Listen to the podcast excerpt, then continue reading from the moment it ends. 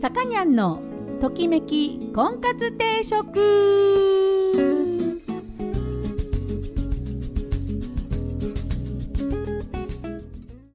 はい、皆さんこんにちは。さかにゃんのときめき婚活定食が今週も始まりました。私、結婚相談所菩提女オーナーのさかにゃんでございます。いつもお聞きいただいてありがとうございます。今週もよろしくお願いします。スマホってね、何年かに1回寿命というか交換しなきゃいけなくなる時期が来るんですけれども、うちの金沢の店長のスマホのですね、電波が入らなくなった。 Wi-Fi が、電話はつながるけど要はネットがつながらなくなっちゃった、ね、これは故障ですね、完全に。でこれで、3年以上経ったからもう、ね、今まで Android だったんだけど、こう私は iPhone なんですけどね、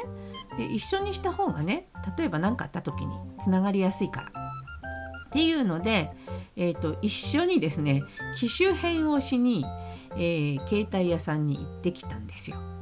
そうするとね、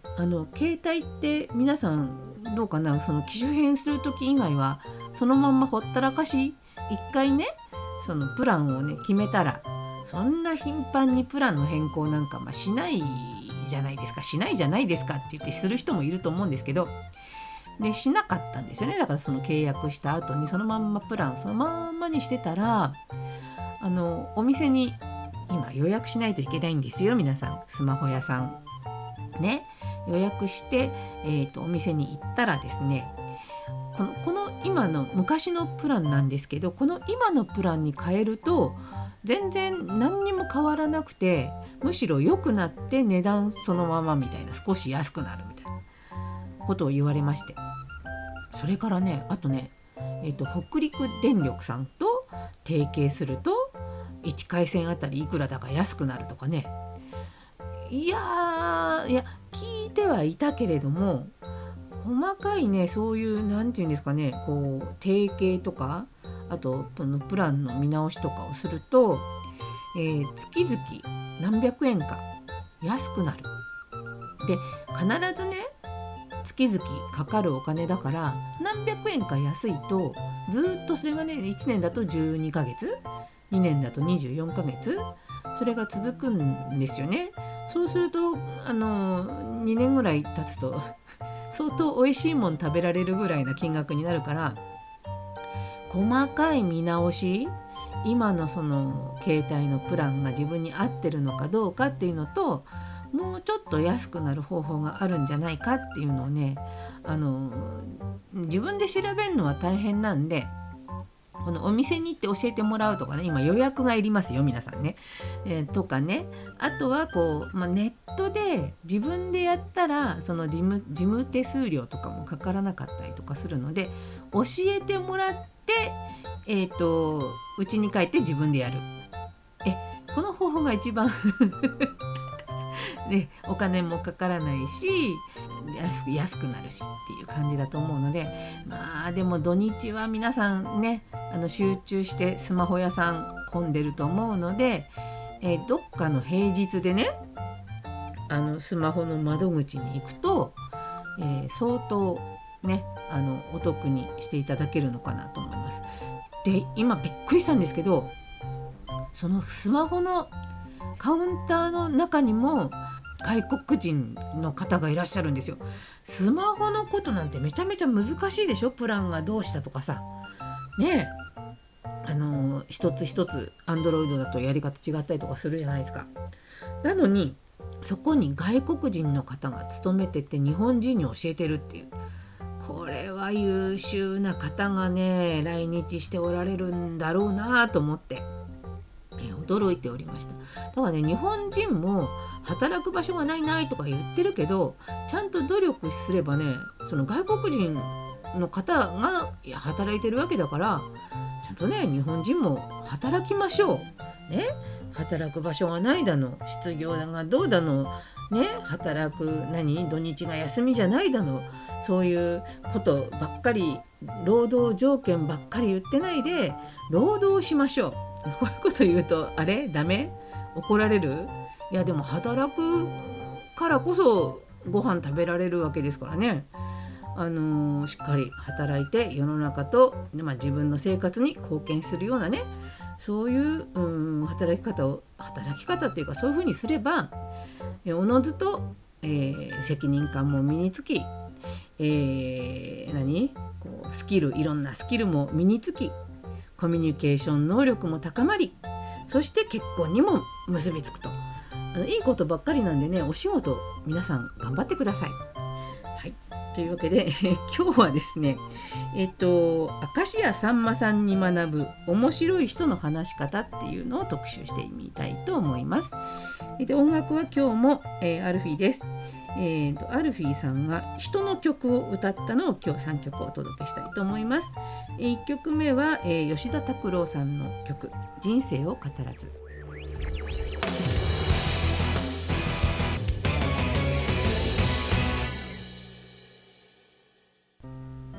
時コンです。今日のテーマは話の面白い人の法則っていう本がありましたので、その本からちょっとかいつまんでお話ししたいと思います。で、話の面白い人は相手を主語にする、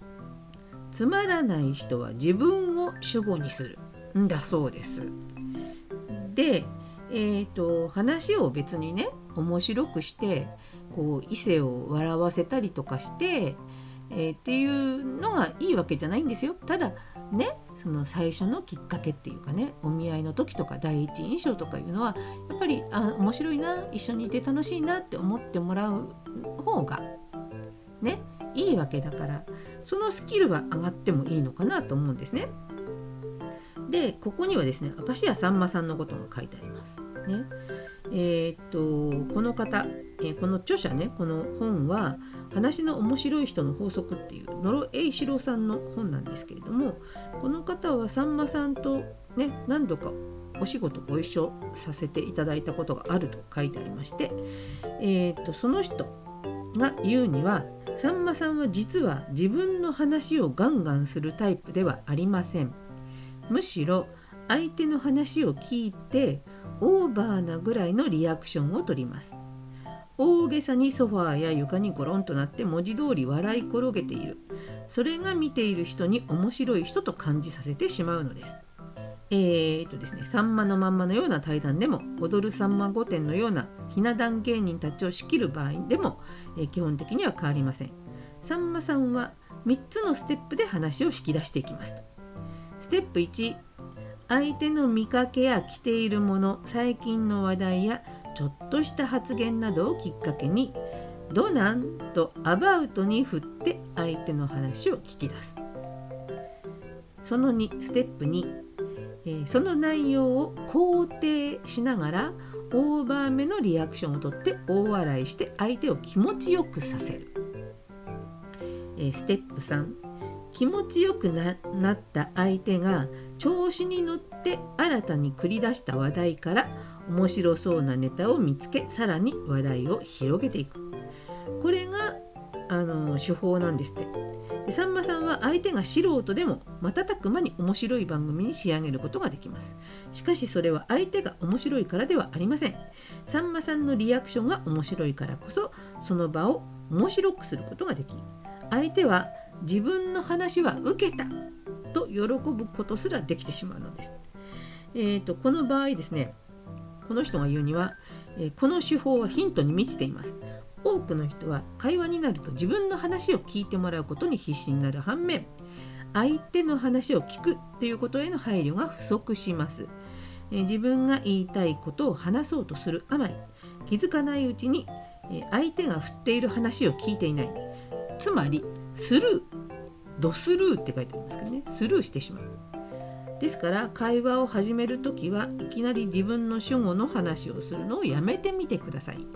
実はこの間何とかに行ったら何とかでっていう話を後回しにする。久しぶりじゃない、最近どうなのとかそういう感じでなんか聞くみたいです。だから最近どうなのっていう、最近どうなの、これねを最初にすると。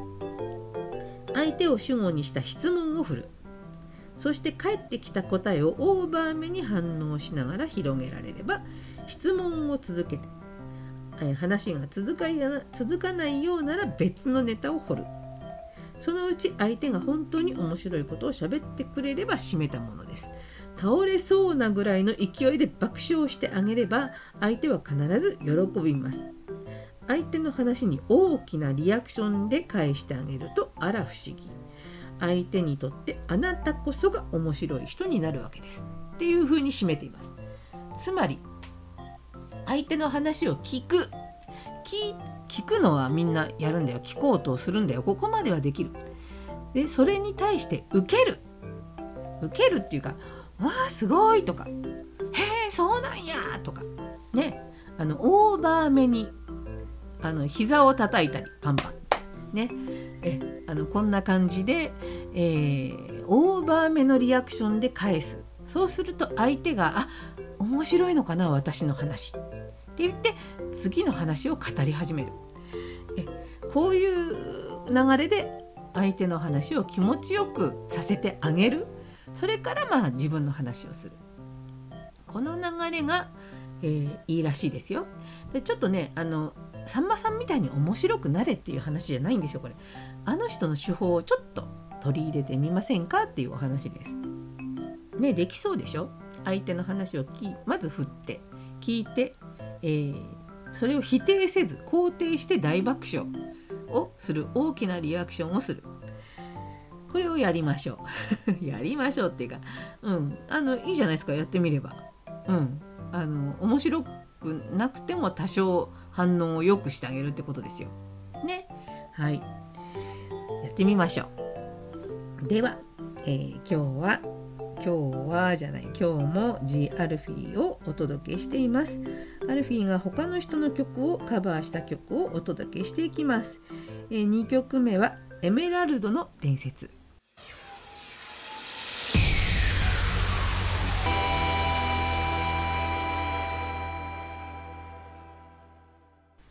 さかにゃんのときめき婚活定食、そろそろ時間になりました。この番組は出会いや婚活について皆さんと一緒に考えていく番組です。お悩み相談やリクエストなどお待ちしております。また菩提樹という結婚紹介所のお店を金沢と富山2店舗でやっておりますので、興味のある方はぜひお越しください。初めての方も会員さんもホームページから簡単に予約ができるようになっております。ご来店をお待ちしております。私の大好きなアルフィーなんですが、配信のね、これはコンサートができないので、コンサートツアーができないので、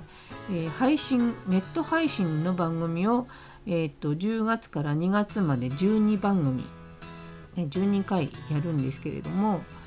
普通のコンサートだったらね、富山とか金沢とかに来た時にね、1回参加して、あと年末になんかとかね、遠征、東京とか大阪とかに遠征するなどして、2回ぐらいね、見れたらいいかなっていう感じなんですけど、今回はですね12回もね一緒にそういうアルフィーと同じ時間を過ごせるという、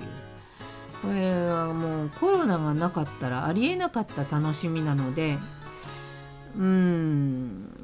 本当はね実際にコンサートに行くのが一番楽しいんですけど、こういう機会をくれたというかね、こういうなんて言うんでしょうね、人間の知恵をこう振り絞ってなんとかっていうね、こういう危機的な状況の時に、やったことっていうのも後になって思い出になると思いますし、経験値も増えますし、だから今のこのね人に会うということに不安を感じる状況はありますけども、このままねずっと言ってもしょうがないんだから、どっかで自分のね意識なりやり方なりを変えていかないとずっと沈んだままじゃダメだと思うんですよね。だから切り替え、あんまりねもうどこも行きたくないとかね、そういう気持ちのままいるよりも、一歩踏み出してみる。これ結構ね今のこの時期にね、感染対策はしっかりしなきゃいけないですけど、沈んでばっかりいちゃいけないんだと、